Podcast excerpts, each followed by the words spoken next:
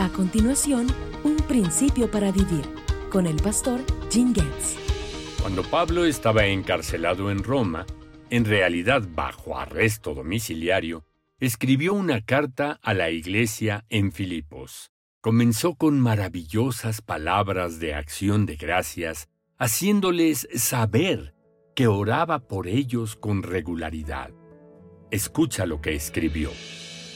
Cada vez que pienso en ustedes, le doy gracias a mi Dios.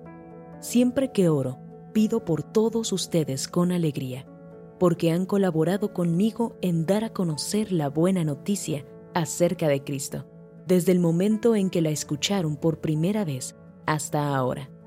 Y estoy seguro de que Dios, quien comenzó la buena obra en ustedes, la continuará hasta que quede completamente terminada el día que Cristo Jesús vuelva.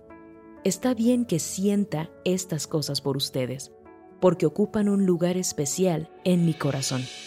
Para comprender lo que Pablo les escribió a estos creyentes en Filipos, necesitamos entender lo que sucedió cuando llegaron por primera vez a Filipos, Pablo y sus compañeros misioneros Silas, Timoteo y Lucas.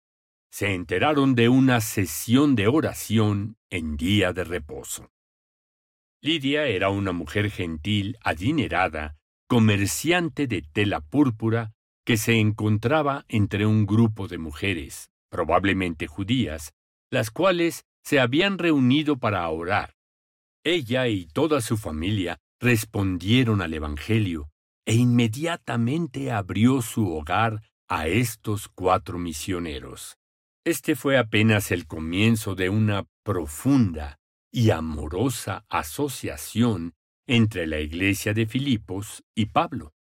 A menudo enviaban ofrendas para suplir sus necesidades. Cuando Pablo usó las palabras hasta ahora, estaba bajo arresto domiciliario en Roma, y al cerrar su carta, les agradeció una vez más por satisfacer sus necesidades con sus ofrendas de amor. Hay una lección espiritual en el ejemplo de Pablo. Los líderes espirituales deben expresar gratitud sincera a quienes han colaborado con ellos en el ministerio. En bibliaqr.com podrás ver al pastor Getz enseñar otros 1500 principios para vivir. Ingresa a bibliaqr.com y disfruta de sus enseñanzas en video.